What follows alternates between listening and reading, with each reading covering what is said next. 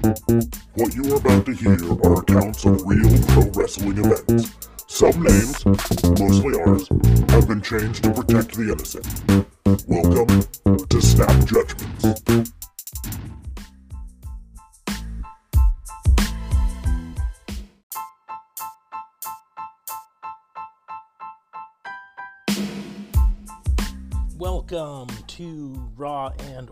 Wrestling Booking Unit Snap Judgments for AEW from June 10th. a lot of fun stuff happened on this show, so um, we're gonna get into that in just a minute. Once a reminder, once again, a reminder, um, I'm not doing AEW Dark anymore on this. Although that might change because they, as soon as they stopped doing it, they said uh, we're going to start putting Jon Moxley on it and all sorts of other stuff. So, but so far, it's still AEW Dark right now isn't drastically playing into the storylines, and it's just not worth for worth it for me to continue to cover AEW Dark right now.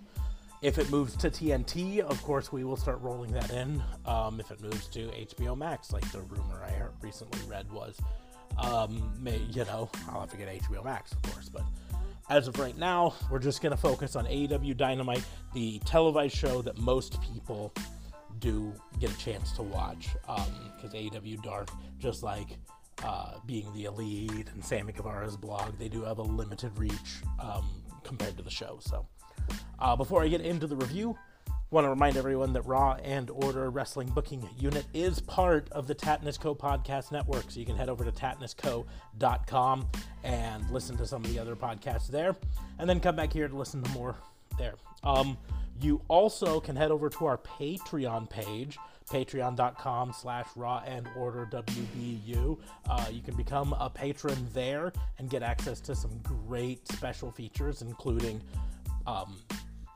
commercial free episodes, which is a great thing, not, not having to hear uh, anchor ads or anything like that during them. Um, uh, higher tiers even include uh, free t shirts and access to our uh, Patreon exclusive Discord server, as well as the ability to come on the show and and give us your own fantasy booking challenges or wrestling crimes. So a lot of great options there. Head over to patreon.com, check it out, and and support the wrestling booking unit. Uh, starting things off with AEW's Dynamite, we kick everything off with the very first in ring performance of FTR. So we do have FTR versus Butcher and the Blade. It is an excellent match, all in all. Uh, kind of the neat thing, though, is before they got really into the match, you saw out in the stand Tully Blanchard and Arn Anderson both scouting the team from the seats. And so that's kind of a neat little um, Easter egg sort of a thing, hint for maybe the future. I don't know. Uh, the match itself was probably the best thing we've seen from Butcher and the Blade since they've came. Not that they've had a whole lot of opportunity to show off what they can do. Uh, I think they showed up, and then coronavirus kind of put a damper on a lot of things, and and it showed. So, but this was a great match overall, back and forth. Uh, of course, no flips, just fists. Uh, classic old school wrestling. And uh, in the end, of course, FTR got the victory.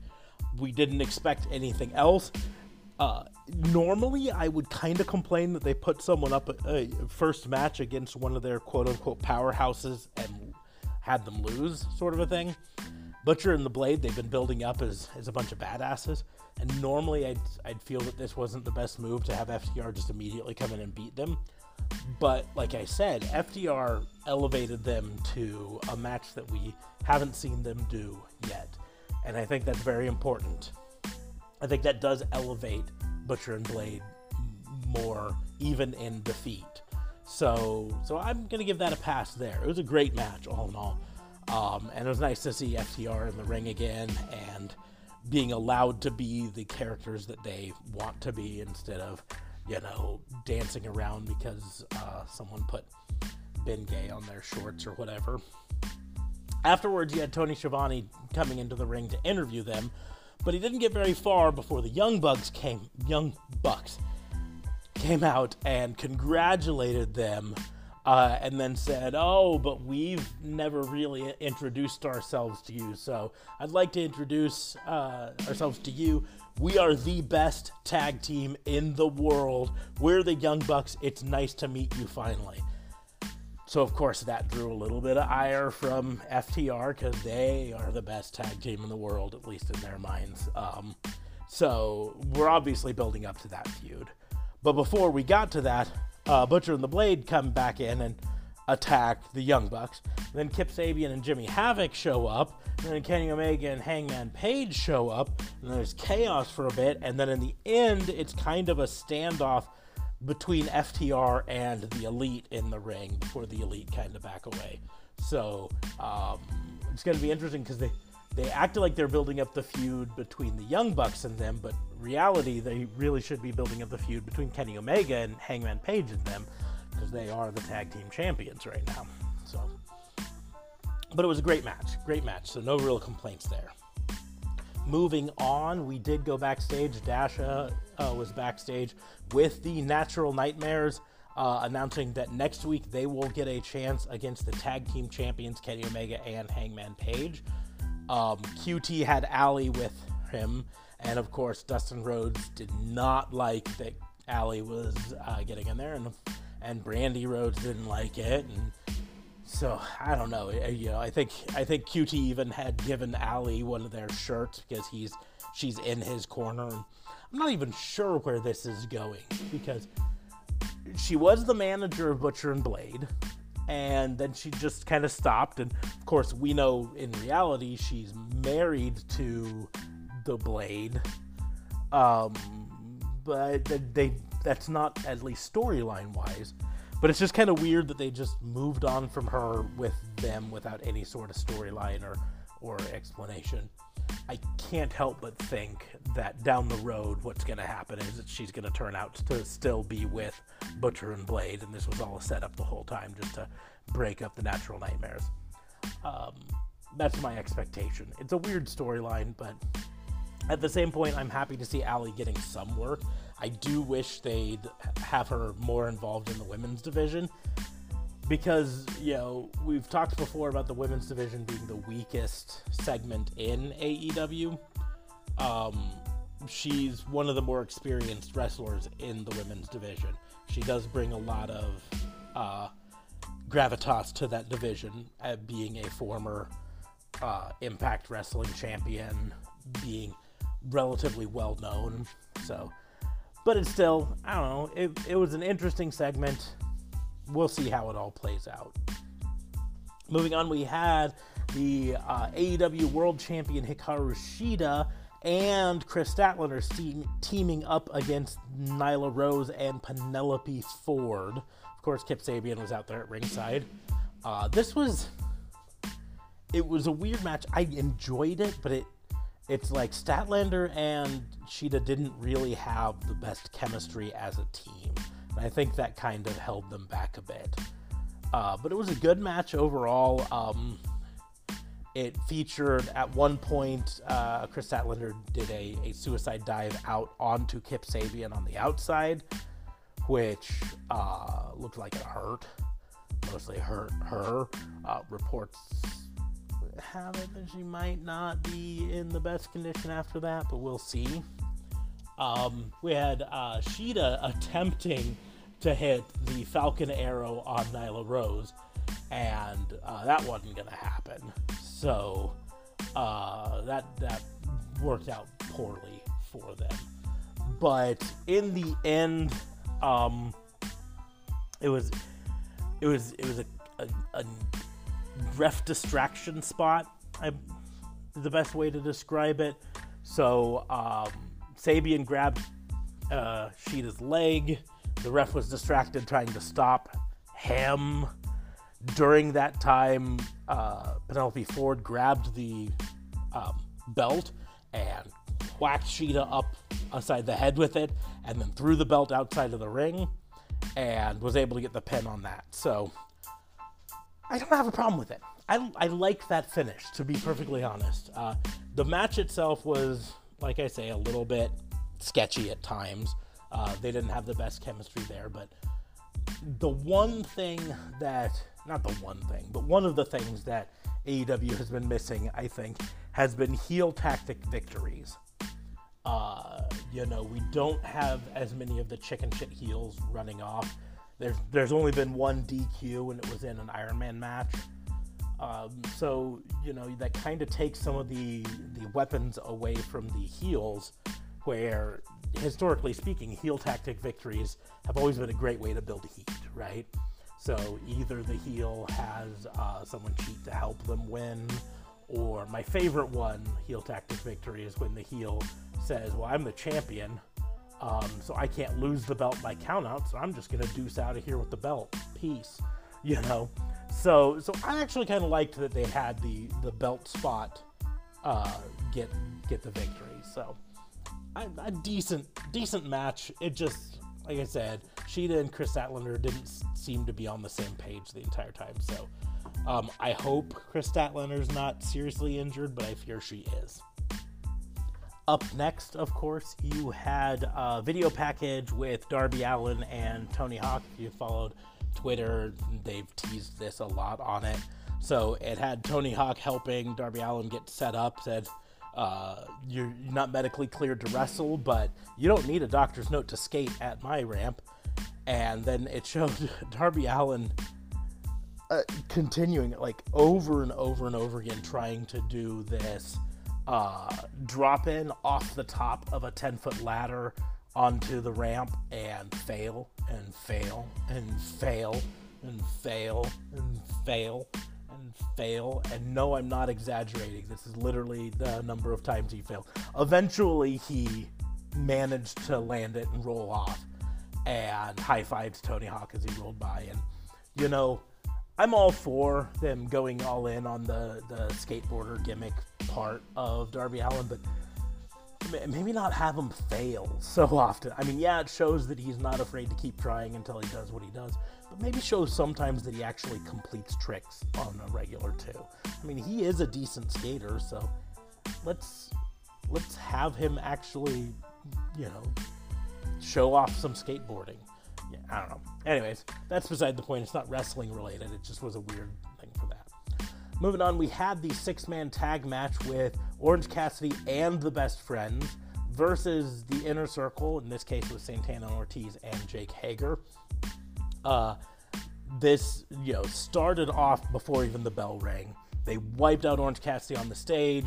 Then they tried to take off out the best friends in the ring and all this stuff. Eventually, Orange Cassidy uh, was able to get into the ring, and uh, he did his hands up, and he was going to go put him in the pockets. And Jake Hager picked him up and threw him into the corner uh, and tried to come after him, and he duck rolled. I mean, he did Orange Cassidy stuff that he does. Duck rolled out, put his hands in his pockets, duck rolled out, ducked under a double clothesline attempt by Ortiz and Santana, um, then was able to knock them out of the ring. All of this stuff was fun.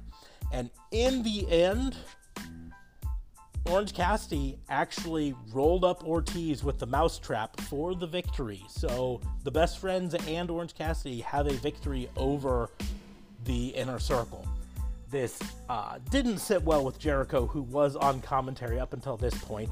So uh, he dropped off, off, commentary and came out and attacked Orange Cassidy with the baseball bat and busted him open. So Orange Cassidy's bleeding in the ring. And they beat up on him. They end up pulling out from under the ring.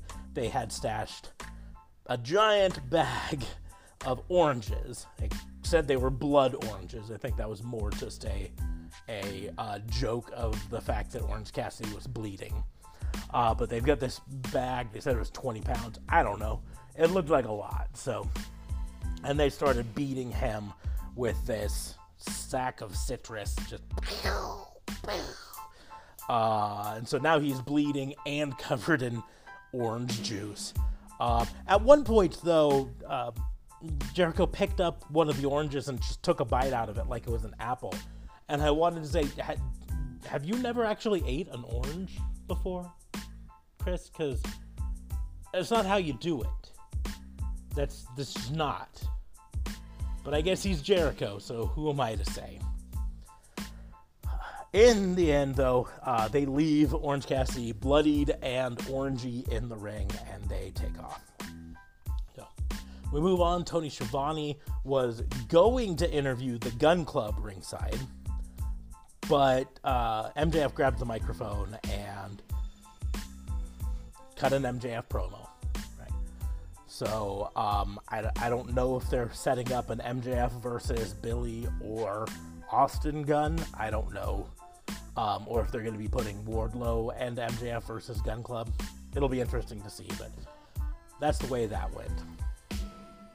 Moving on, we had uh, Spanish God Sammy Guevara versus Colt Cabana. Boom, boom. Colt Cabana. Boom, boom. Colt Cabana. You know, it started off. Sammy Guevara came to the ring. I think he rode his little little scooter thing uh, to down to the ring, and then he got in there. Colt Cabana came in.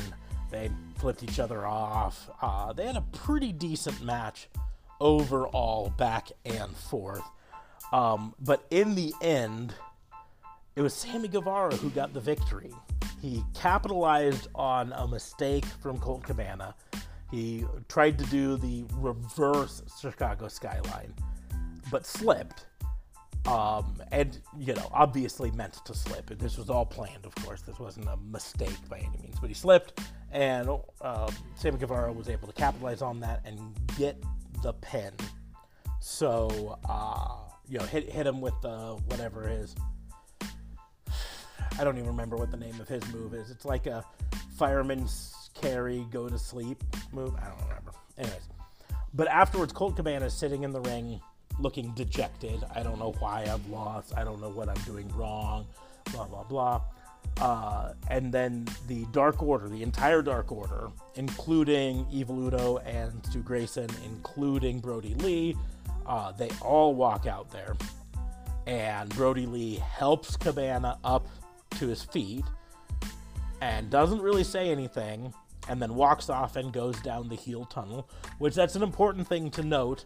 AEW has um, been sticking to it. I was kind of expecting it to go away eventually, but they've got those two entrances, and the good guys always come out of the entrance that, when looking at them, it's to our right, and the heels always come out the left side entrance. Um, and Cody comes out the middle, so is he a heel or a face? I don't know. He's acting pretty facey, but that's beside the point. So uh, the Dark Order goes back and they leave through the heel ramp, um, like they go to someplace different, I guess. I don't know. And uh, Colt Cabana followed them out through the heel ramp. So are we, are we uh, witnessing the rise of Cult Cabana? Hmm. We'll see.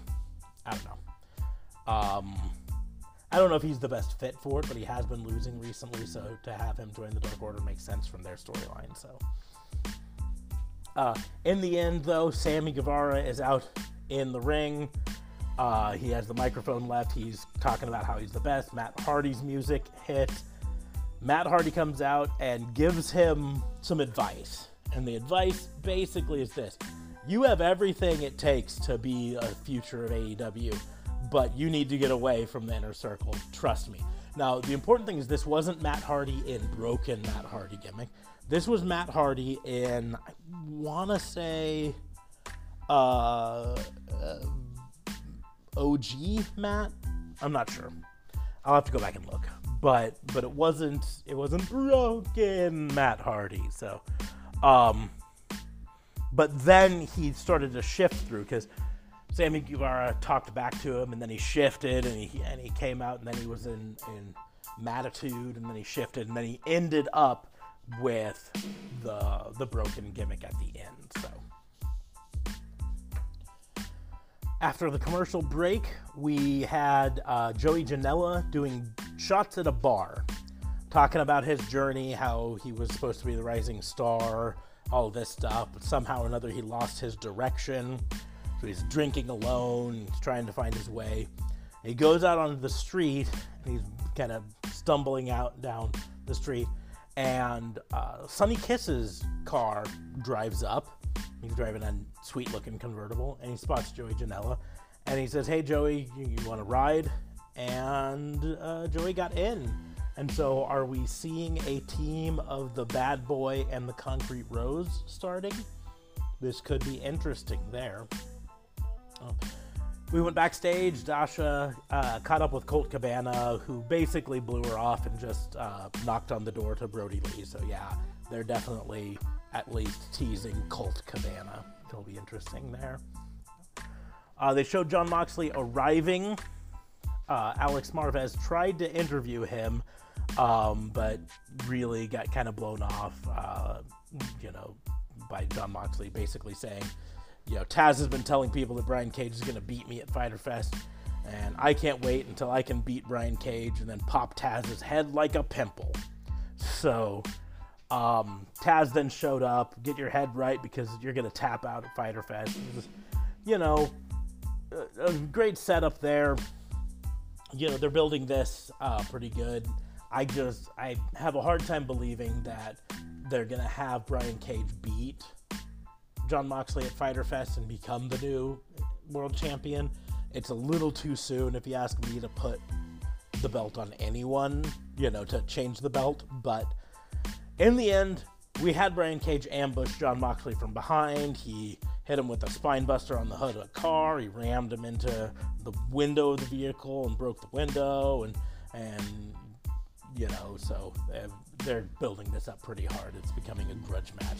Um, I'm, I'm not saying that I'm not excited to see the match. I'm just saying that it's one of those things where just like we said about some of the other ones, I wish there was a little bit more buildup of Brian Cage decimating other people before he just, you know, they immediately throw him into it. I know he won this at uh, his first appearance at um, Double or Nothing, but it, I, I kind of wish they would do like it wasn't at Fyter Fest. It, the match wasn't going to happen until All Out or Full Gear or something. Like, you know what I mean? So there was a little bit more build up, but.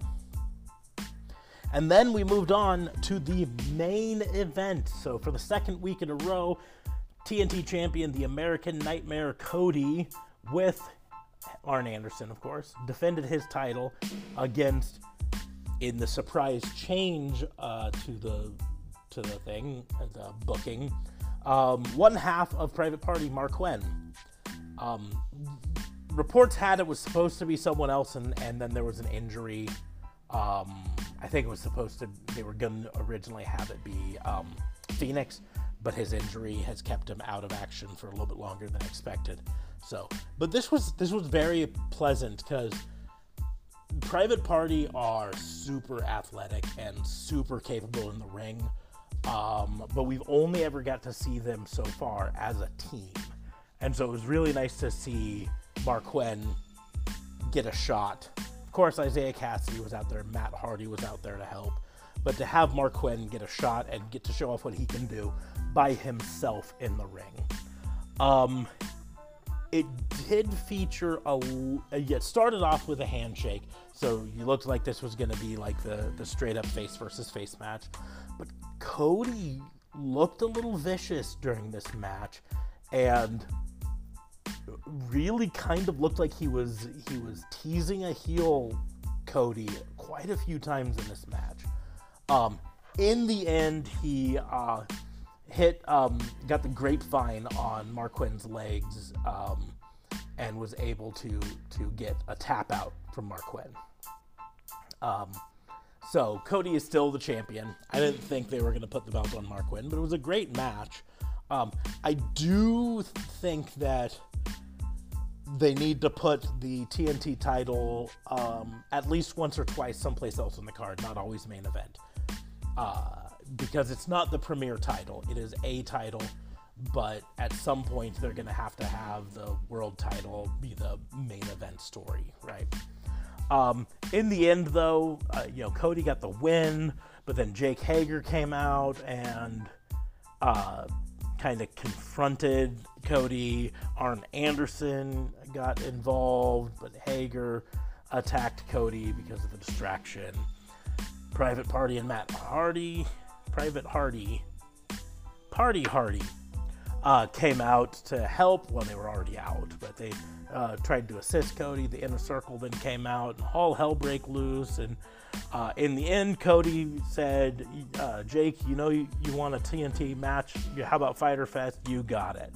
So that's how it ended for the week.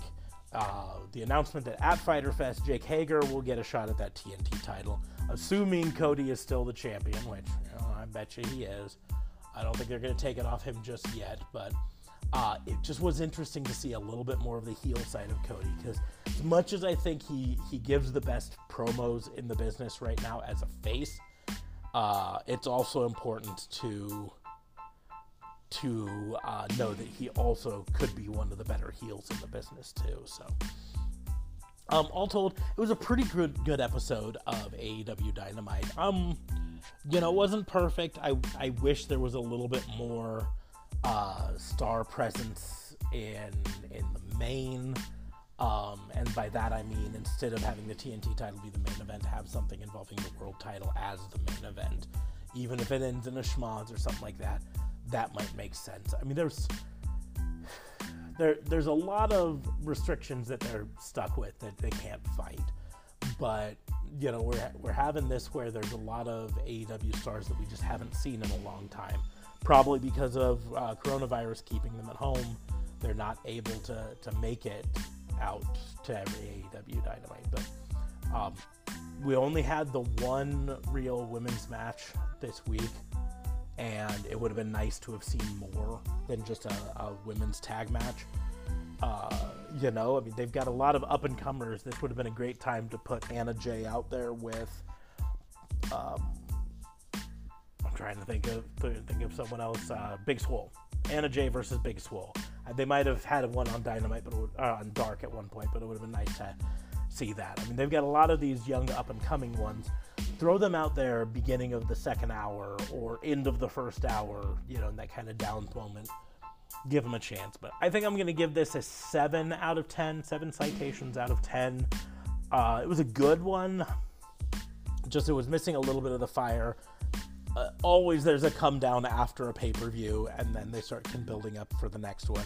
Fyter Fest really doesn't count as a pay per view since it's really just a two night special event, um, two separate weeks. So, but but so we're really waiting until I think uh, All Out is the next actual pay per view. So, but that's fine. They've got a lot of time to build for that. So seven out of ten still a decent score, still better than than most, way better than average. So, um, so yeah, just thanks for listening. Uh, make sure to head over to patreon.com slash raw and order WBU. Support us that way. If you don't want to sign up for a patron account, uh, but you want to support us in, in, a little way, you can head to uh, shop.spreadshirt.com slash Raw and Order WBU. You can see our merch there. You can buy a t shirt or a face mask or something like that to uh, support us that way.